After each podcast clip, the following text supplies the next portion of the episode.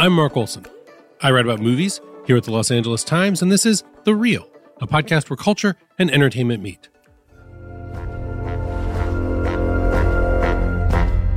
I always come back to the old house. What if it's empty? What if we just peeked inside? We could throw parties. You could put on one of your plays. We could yell. Who is this house? Our old house.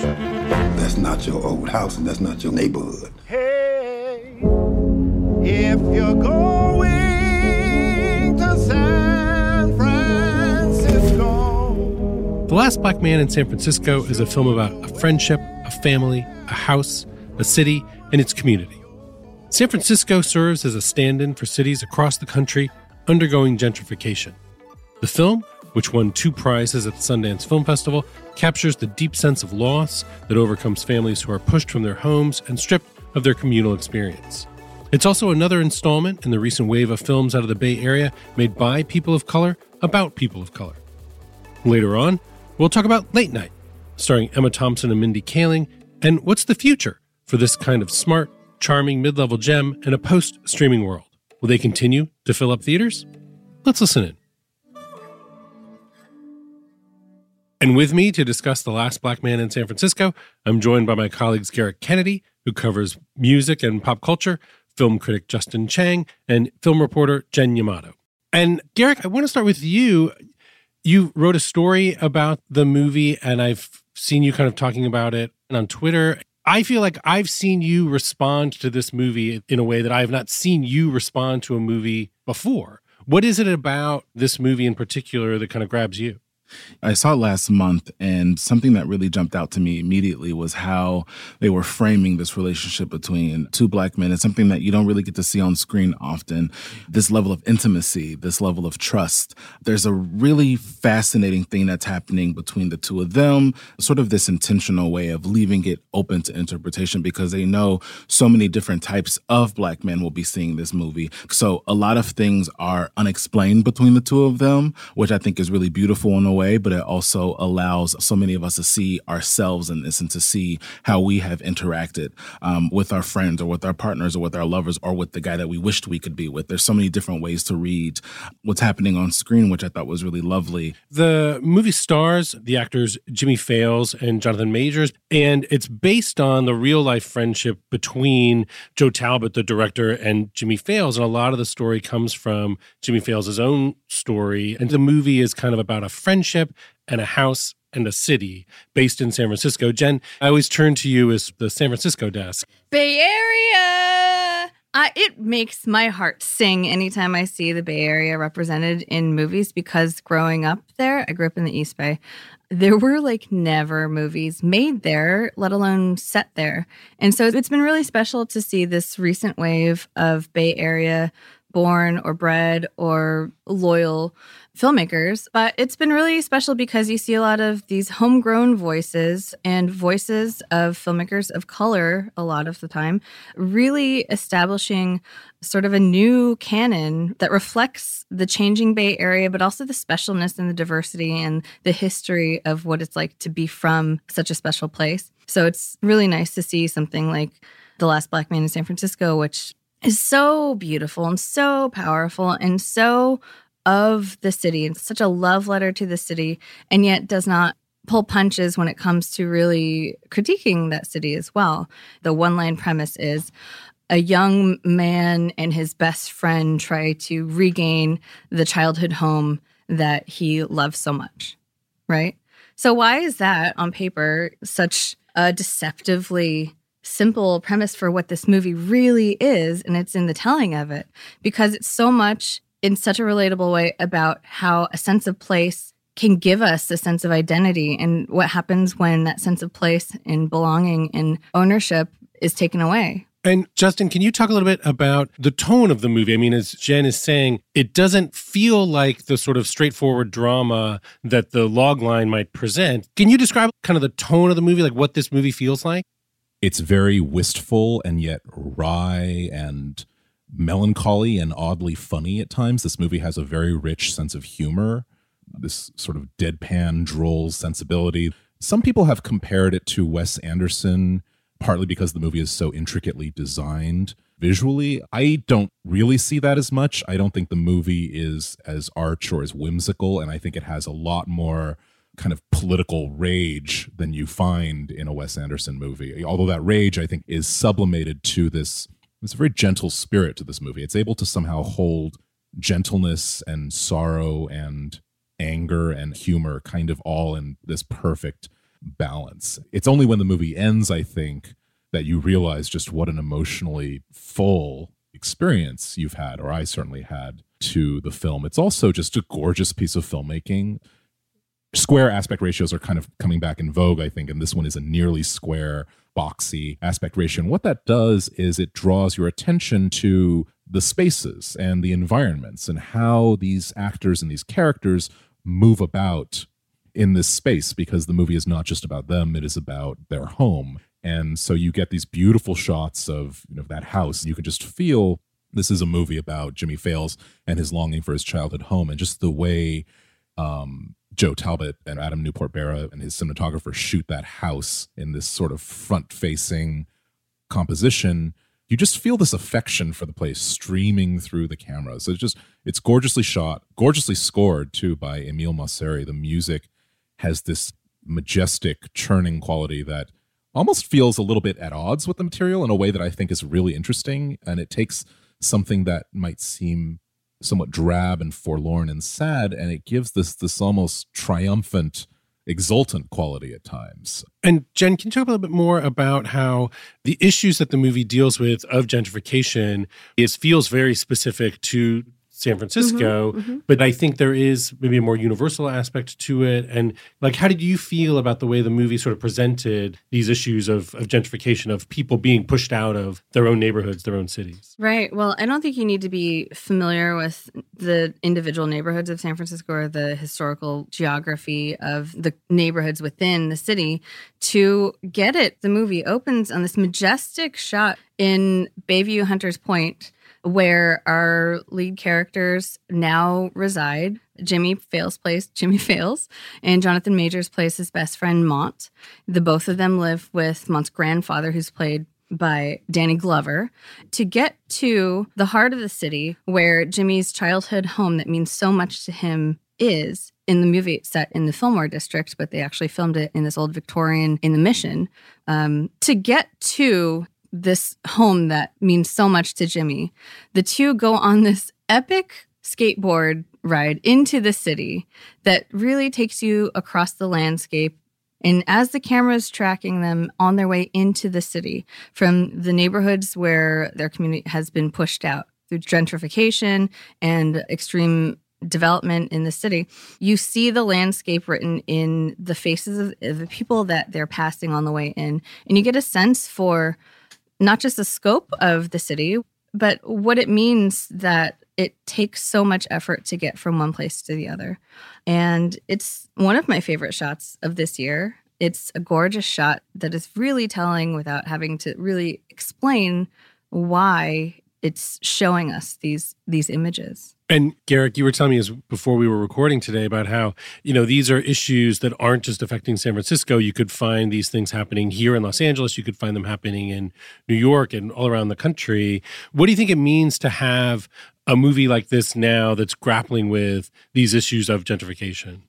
I think it's really important. I mean, because right now we're watching San Francisco, just like LA, just like Orange County, really see this uptick in homelessness and folks who are being really pushed out of their homes. And I think there is such a huge misunderstanding of how quickly that can become a reality for people that I do think that this film is exploring in a way where they're not trying to force the issue of gentrification down our throats because I think if you wanted to do that, we would maybe see some of what that violence looks like. And when I say the violence of gentrification, I mean, you know, interacting with neighbors who are, why are you here? Because you don't feel like you're a part of this community because I've now decided what this community looks like. Or when folks are calling the police on people, this idea of people when they have decided to come into a place and they've made it their own, which you're right, they bought this house. They've now changed how everything is here. And so there's a lot of confrontation that comes with that. And so that particular violence is not shown. But when you live in these hoods, home ownership seems like something that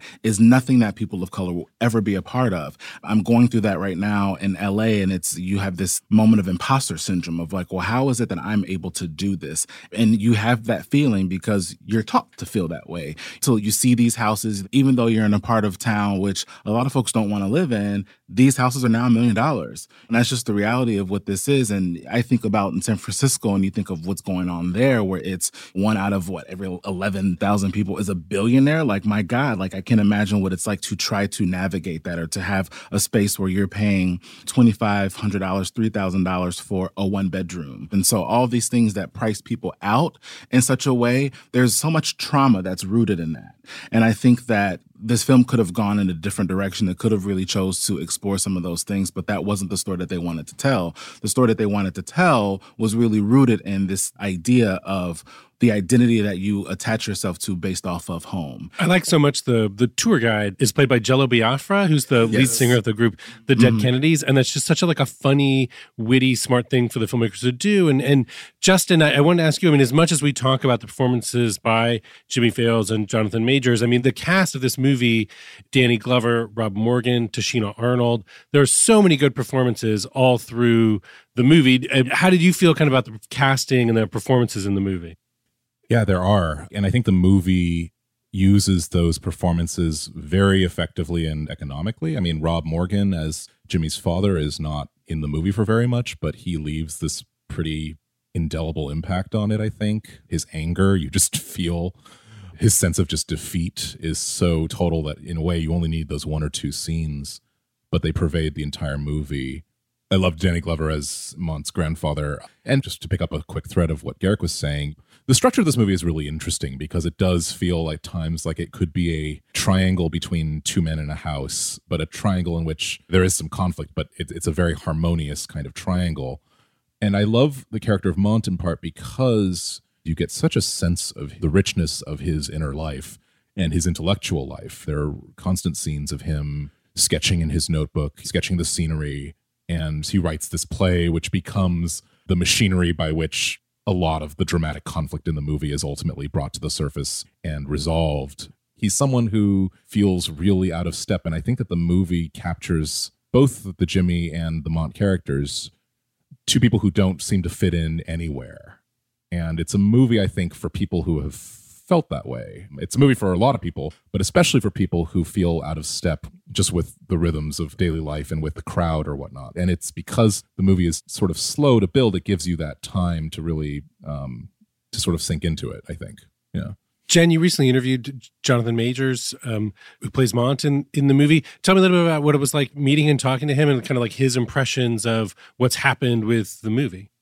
Jonathan Majors is so good in this movie, and he has done projects before this. Uh, Hostiles, starring Christian Bale, that Western he's in. That was one of his most, I think, prominent film roles before this. Um, a lot He of was films, really great in When We Rise, which Yes. nobody saw. no one watched it, but it, he was fantastic. And also, he has a number of upcoming films that are about to come out.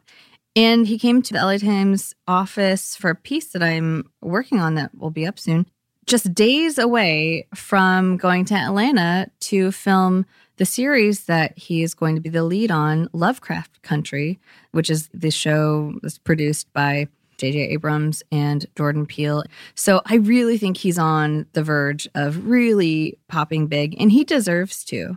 He's so good as Mont, and it's so unlike any of the characters he's played before. But he imbues Mont with this real gentle sensitivity that I think allows that character to be a very healing presence for more than just Jimmy. He stages this play after observing his friend's ordeal, a play within the movie, and invites the community, invites all these characters that we've met distant family members, community members. And that sequence is a really beautiful showcase, I think, for what Jonathan Majors is capable of. And Gerrick, um, something about your experience with writing about the movie, interviewing Joe Talbot and Jimmy Fails. I mean, they seem to have such a unique dynamic between them. Their friendship feels really special. Did you get a sense of that when you were talking to them for abs- the movie? Absolutely. I mean, it's something where I think any of us who've had friendships that you know span decades, where it, you feel like a sibling almost. The lines are so blurred at a certain point, where aside of having not the same blood, it doesn't even feel like there's a difference between the two of you. And that's something that is really so apparent when you talk to the two of them. There was some really interesting things, especially from Joe, who has sort of emerged as a bit of the spokesperson for the film, even though it's really about Jimmy. And I think it's something that Jimmy has mentioned, he's still working through a lot of these things. He's still working through this relationships with his parents. It's really such a struggle. I mean, there's such this beautiful scene where he sees his mom on the bus, and that's actually his mom. And it had actually happened before. So I just think of what it's like to be so detached from a parent that, you know, you see them on a bus, you didn't even know that they're back in your city. Like you guys are that far out of touch. And so that has led to just a lot of things that he's still really working through. So Joe, I think he's able to speak a little bit more eloquently and enthusiastically about a lot of these things. But I asked him, I was like, what was the biggest challenge of getting this thing made? And he was like, getting Danny Glover to agree to do it. They'd been emailing him for five years, asking him if he would do this. And it was finally to the point where he was like, okay, yeah, sure. But they were like not going to give up because they didn't see anybody else for this role. And Justin Gerrick mm. brings up such an interesting point in that the way we in the media, the way at film festivals that movies are sort of responded to, the director is so often made the spokesman for a movie. And I know when this premiered at Sundance, the last black man in San Francisco, it's this story of black masculinity, black community. People were very surprised, you know, when a, a white guy got up there and introduced the movie that, you know, Joe Talbot is white, but he has this friendship with Jimmy Fails. And what do you think of that? Like, is that something that is worth talking about? Is it give the movie some extra layer of distance or observation? Like, what do you think of the fact that in this, what feels like very authentic movie, there is still this element of like, uh, wait a minute there. Like, what's going on with this movie? Yeah, I think some people pointed out, and I think a few people were even angry or indignant about it. You know, The Last Black Man in San Francisco is not the first and will not be the last movie that is explicitly about black life that happens to be told, at least partly, by a white filmmaker. I mean, there was Ballast by Lance Hammer. There was, of course, Beasts of the Southern Wild by Benh Zeitlin.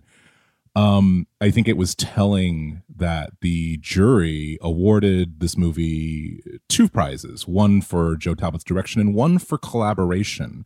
And I don't exactly remember what the citation on that award was, but I think they felt compelled, and rightly so, to acknowledge that festivals tend to celebrate directors and celebrate auteurs, but maybe there's more than one auteur at work here, and it's clearly such an intuitive and organic collaboration think it's pretty sad that people would dismiss this movie, as I've seen a few people do, based on the fact that simply because the director happens to be white. I think we need all sorts of lenses on Black life and on people of color. And I wouldn't say that it doesn't matter who is, you know, operating those lenses. I just think it's something that needs to be held in a proper balance and always with an appreciation for what the work is. And you look at this work and it's just extraordinary. Gerrick, do you have any thoughts on the authorship of this movie and who we give the credit to?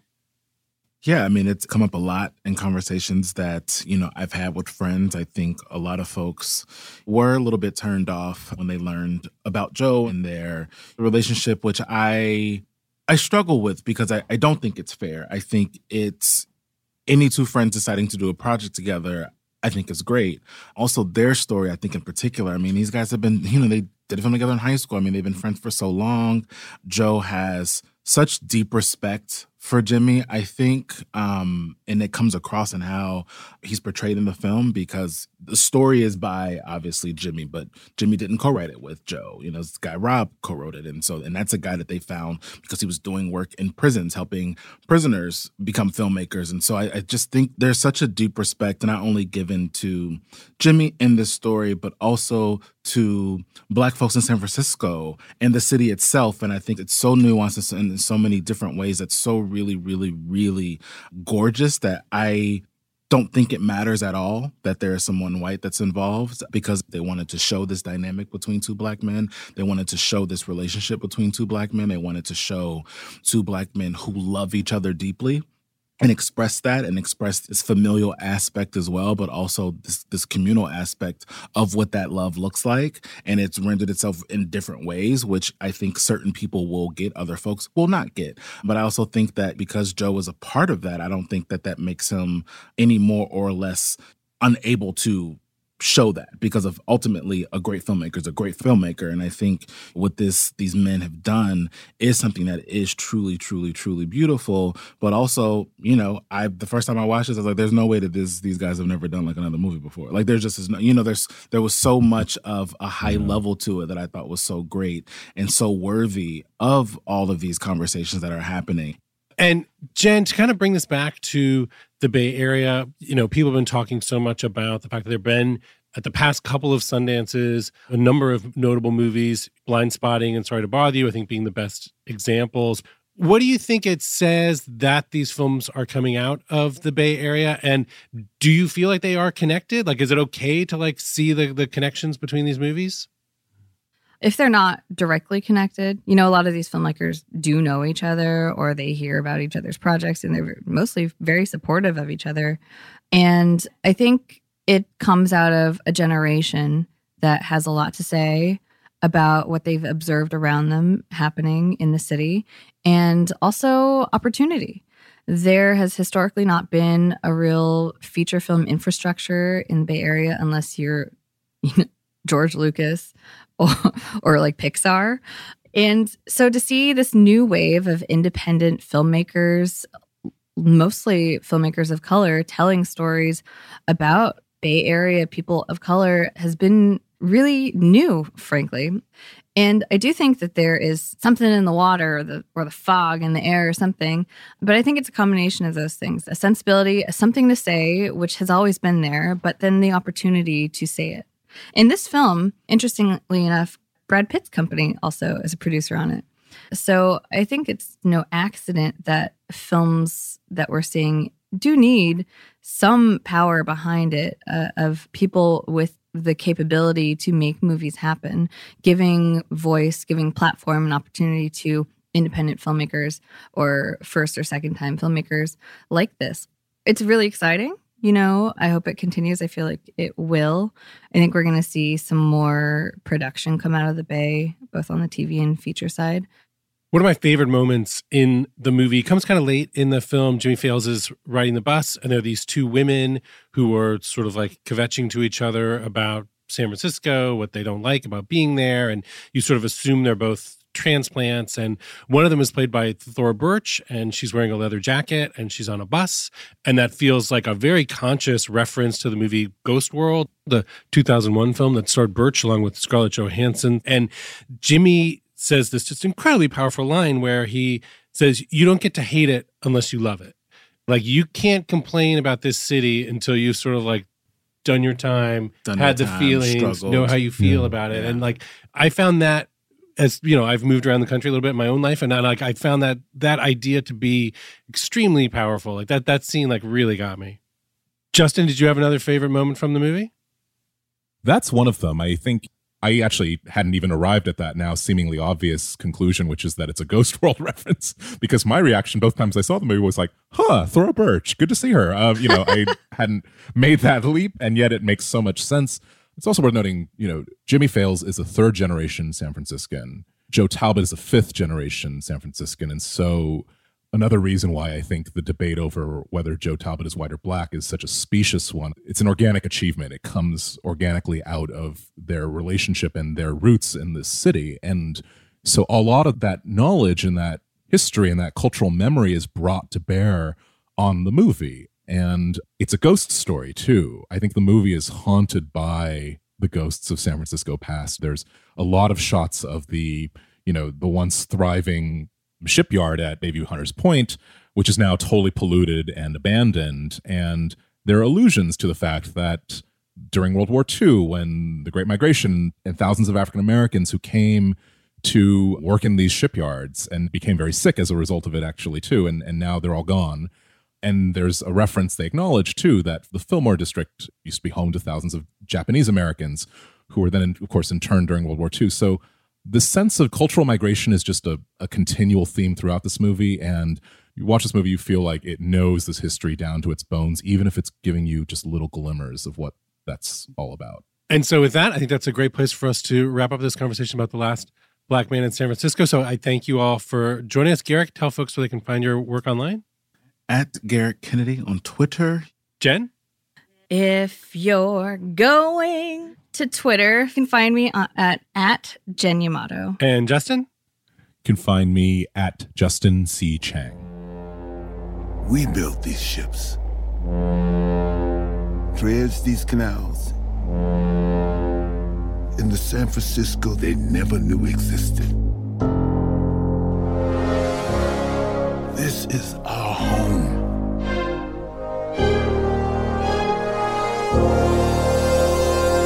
You two stick together. And we're going to take a brief break, and we'll be right back to talk about the movie Late Night. This episode is presented by A&E's Live PD, cable's number one show on Friday and Saturday nights. Live PD showcases the policing of America with 36 cameras across eight cities, following diverse police departments in real time as they patrol their communities. For your consideration for outstanding structured reality program. What exactly is wrong with my bits? You're a little old and a little white. What can I do about that? Let me introduce you to a new series, Katherine Newbury, White Saviour. I feel like I could never hail a cab. Let's see what we can do about that. I actually didn't need to go anywhere. That doesn't matter. This is how White Saviours work. Into the cab. Writing for The Times, Kenny Turan called Late Night, starring Mindy Kaling and Emma Thompson, a swell romantic comedy. We'll also use the occasion to discuss what this movie means and the bigger picture of the contemporary specialized movie landscape. So, joining me in that endeavor, I have with me Kenny Turan, Times movie critic. Kenny, thanks for being here. Good to be here, as always. And making his debut on The Reel, I have Times movie editor Geoff Berkshire. Geoff, thanks so much for being here today. Thank you, Mark. Yeah. And now, uh, Kenny, why did you call this movie a swell romantic comedy of a particular sort? I mean, the movie, it feels like a romantic comedy. It's got kind of like the fizz of a romantic comedy, but there's not actually much romance in the movie. So, what is it that you liked about the movie? Why did you refer to it that way? Well, it's a romance between these two women and their work. They're in love with their work. They're not in love with each other. They're not necessarily in love with men, though one of them is. But it's their work that the film is about. That's what finally brings them together, even though at first they are not each other's kind of person. But they share this love for the work, for comedy. And that proves to be all important. And what is it that you liked about the movie? I know you first saw it back at the Sundance Film Festival. What to you is special about Late Night? It's a very rare thing. It's a smart adult comedy that is not raunchy, that makes you laugh, that is about something, that is just what used to be 50, 60, 70 years ago. This is what movies were all about. And now, like, you see one, it's like seeing a white buffalo or something. You say, oh my God, they made one of these movies. Oh, how could they have done it? It's a real throwback to me of the best kind, but it's also very forward looking. That's the great thing about it, is that it's talking about the issues of today. It's not some fusty movie, it's very much about issues of power, issues of gender. All these things are in it but there's comedy too. And that's a wonderful combination. And then the movie was written by Mindy Kaling, who stars, and it is based in part on her own experiences when she was breaking into like the comedy business and comedy writing, that she was a diversity hire in the writer's room of The Office. And here's a clip now from the film in which Max Casella plays one of Kaling's fellow writers who's giving her something of a pep talk. I will not be marginalized by the iron fist of white privilege that pervades this work environment. I am not trying to silence your strong female Indian woman of color spirit. Hashtag me too, trans is beautiful, blah, blah, blah. You're still a new writer with no experience. You need to stop giving advice and write something. You're a writer, so write. Do you feel like you like seeing a movie deal with real world issues and sort of contemporary issues in the way that this does a comedy? Yeah, I mean, I think you get the best of both worlds. You get to be entertained, but you get to think about issues, you get to grapple with them.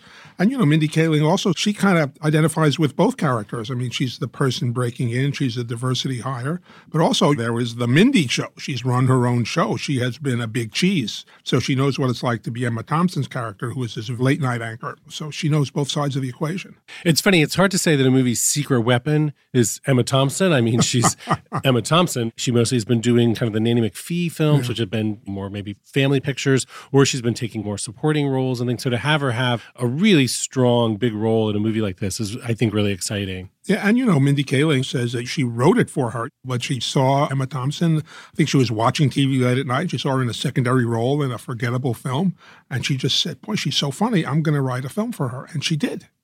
And now the movie was directed by Nisha Ganatra, who has a lot of experience in television, but has made some features as well. And I'm curious, maybe why you think a movie like this is so hard that we see so few movies like this. I mean, the movies kind of they explicitly have talked about movies like Tootsie or Working Girl as influences. And it's funny, those are movies we're reaching back 20, 30 years to find as influences. Why do you think it's so hard to make a movie like this? I think they don't try very often. I mean, it's hard to make anything. You know, as people will tell you who've worked on movies, it's very hard to make a bad movie. It takes an enormous amount of work and sweat to make a terrible movie.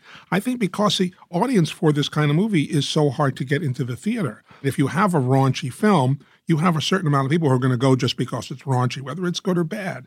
Uh, but this kind of film, if you're aiming for a smart audience, if it doesn't work, no one's going to show up. So I think people are scared to try.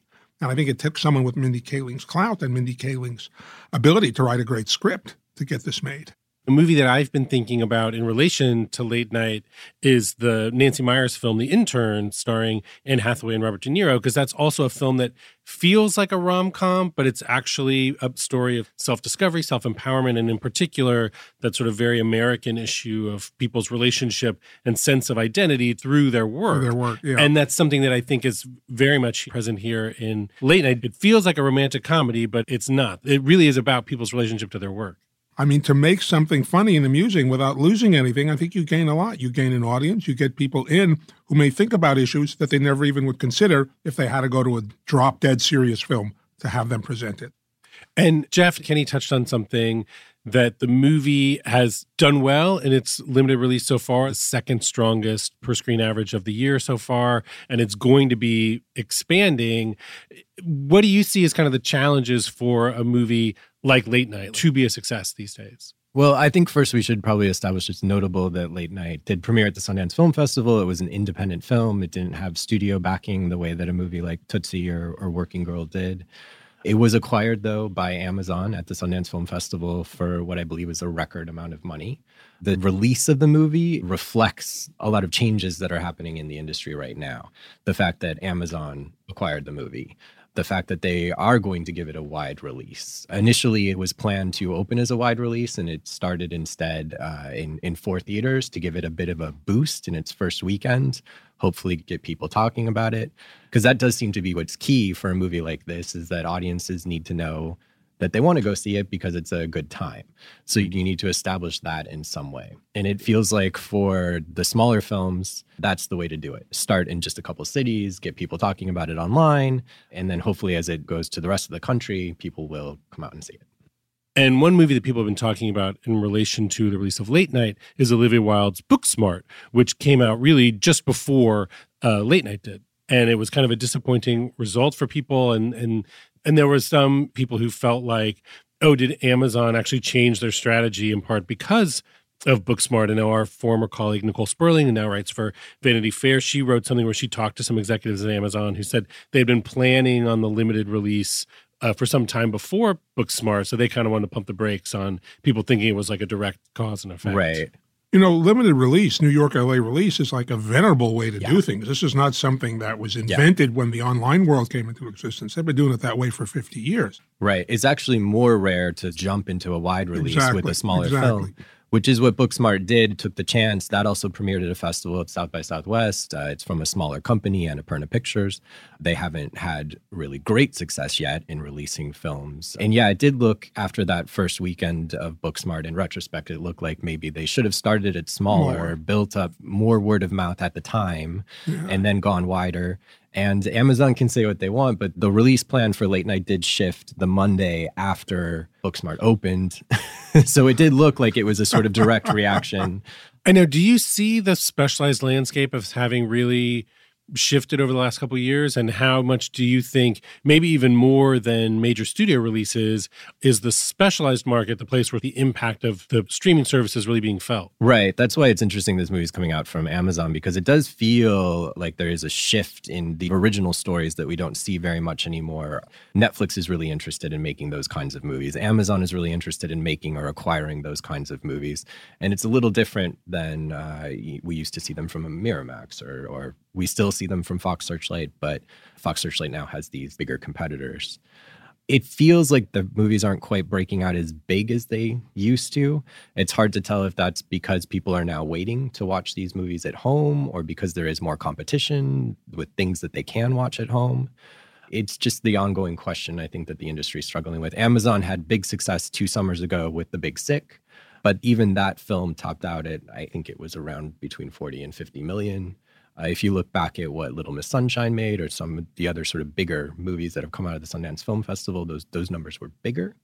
But the great fear, I think, is the catastrophic situation of what Fox Searchlight had with Patti Cake$ a couple of years ago as well. The, a lot of these movies have been bought at Sundance, and this this is also an old thing that goes back to films before the streaming era, but where they paid a lot of money and then the movies made almost nothing in theaters, and that's the worst case scenario. Kenny, how do you feel about the dynamic of the streaming services? Do you think there's been some kind of fundamental shift in audiences and like what they will go out to the movies for, what they'll just wait at home for? I think there's been a shift. I don't want to over dramatize it. You know, everything happens gradually. It's like, because, as Geoff said, because there's so much to watch at home, it's harder to get people out. It's not that they think the film will get to the home eventually. It's just that, well, why should I leave? This is great thing is coming on tonight. I want to see that too. The big fear for me is that we will come to a situation where there's always going to be a theater for the Avengers. Is there always going to be a theater for small independent films? I'm not sure.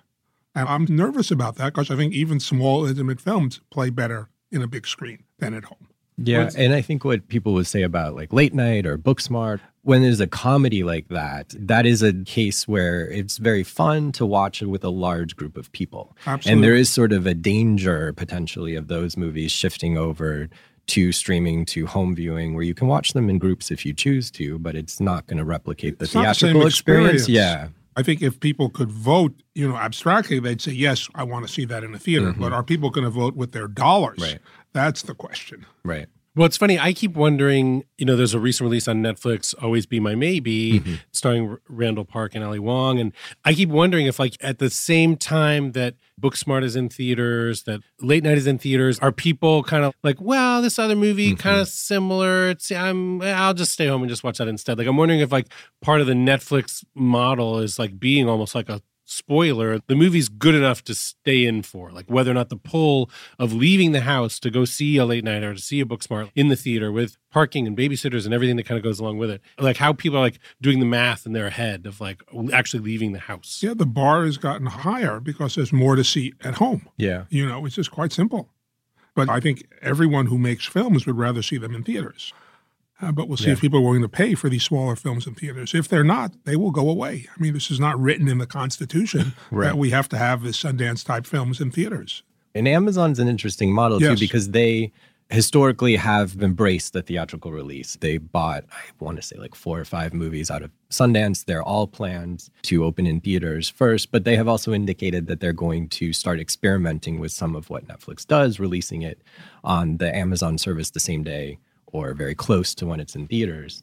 And as that window starts shrinking for Amazon, it'll be interesting to see what films they choose to do that with, and then what the impact is for others. As Disney launches their own streaming service, as Warner Brothers launches their own streaming service, as Apple gets into the game, it really does feel like there are some changes coming. and disney's streaming service will be starting this year in november and then the warner brothers service is i think set to have a full launch early next year One film I want to bring up that just popped to my mind as we're talking, I'm curious to see what's going to happen with Blinded by the Light, which uh, I don't remember a major studio picking up a film at Sundance the way Warner Brothers picked up Blinded by the Light. I think because they see a theatrical future for it in addition to everything else. And I'm curious to see if that plays out, if in fact their hopes are realized. Yeah, that's a smaller film that a lot of people probably don't know about yet, but involves the music of Bruce Springsteen. Warner Brothers is releasing it in August. It's around the same time that they released Crazy Rich Asians last year. And I mm-hmm. think maybe they see that there's an interesting sort of niche opportunity for marketing with that movie. And it was a crowd pleaser at Sundance. So it, yeah. It's a real crowd pleaser Yeah. if you like Bruce Springsteen's music, Right. which is a lot of people Right. fit in that. It's not a tiny group, you know. But now, Kenny, I want to sort of appeal to your institutional knowledge. Do you feel like the movie business has kind of been through this before, going all the way back to the advent of television, then home video? Like, has the business sort of weathered what seemed like these business killings, seismic shifts before? And do you think whatever the difference the streaming services are bringing to the table now, that the business will sort of just absorb it and figure it out? I mean, that's a very good question. I mean, look, sound film was a big change. You know, radio, the advent of radio was hugely popular in a way we can't even imagine today. And the business has adjusted and has survived. So you don't want to bet against the business. But really, the way it may survive may be by jettisoning small films. That may be the way it survives. So it's not a question of will it survive? What price will be paid for survival? I think that's the real question. we had an interview with Tilda Swinton out of the Cannes Film Festival. And so she was asked about the current relationship between Netflix and Cannes. And she said that cinema has absorbed all of these things. They've absorbed the talkies, they've absorbed television, they will absorb streaming. And it's interesting, but I think there has been a shift every time it happens. But if you look back historically, I think the shift has usually been for the better. It sort of opened up creative opportunities. And I think the competition with television really opened up a lot of creativity within cinema and pushing boundaries in ways that we hadn't seen before in order to compete. And I think maybe we'll start to see some of that too as studios desperate to survive start looking for ways to be more creative in their thinking. So that's perhaps an optimistic spin on, on It's definitely optimistic. I mean, it may be true, but it's definitely optimistic. and at the same time, I think a lot of the material that we see from the streaming outlets and some of the other places that are entering the picture will get more creative too. I mean, no one was going to make Roma. That's a story that they've told over and over again. Netflix did it. So, it, you know, if Netflix keeps stepping up in that way, and if we see Apple step up in that way, and Amazon has certainly been supporting very good films, uh, it hopefully that's a positive. It's funny, as much as we always like fall down this kind of rabbit hole of talking about box office and how much money is this going to make and what's it going to do for the industry and stuff, I always have to remind myself like it's not my money. So it really like my concern, I feel like I have to remember are the movies good? Does this feel like it's healthy for film culture and for the movies that like are available to consumers and certainly it is hard to argue with the fact that Netflix is making movies available to hundreds of millions of people in hundreds of countries around the world at the same time with a push of a button. I mean in some ways that's like a fantasia utopia That's that you can't even thing. once Yeah. imagine. Well, people who love film say theatrical experience is not just an adjunct of the film. They don't believe that it doesn't matter where you see it. They believe you have to see it in the theater to experience it at its peak. And if you believe that, you believe that. And there's very little you can put against that to say, well, it's worth sacrificing that. Right. That's where we need to see where it settles out is Yes. how much does it really affect that theatrical Yeah. experience? Yeah.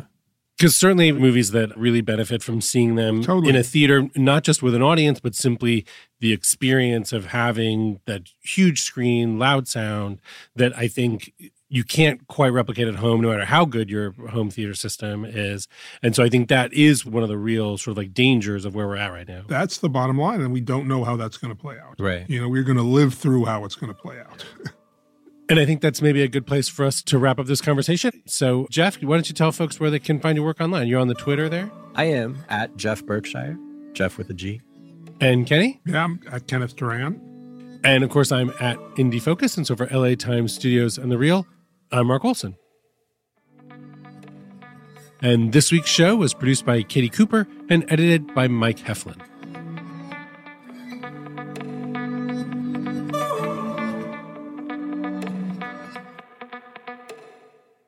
Lifetime's groundbreaking documentary series, Surviving R. Kelly, captivated audiences and sparked global conversation.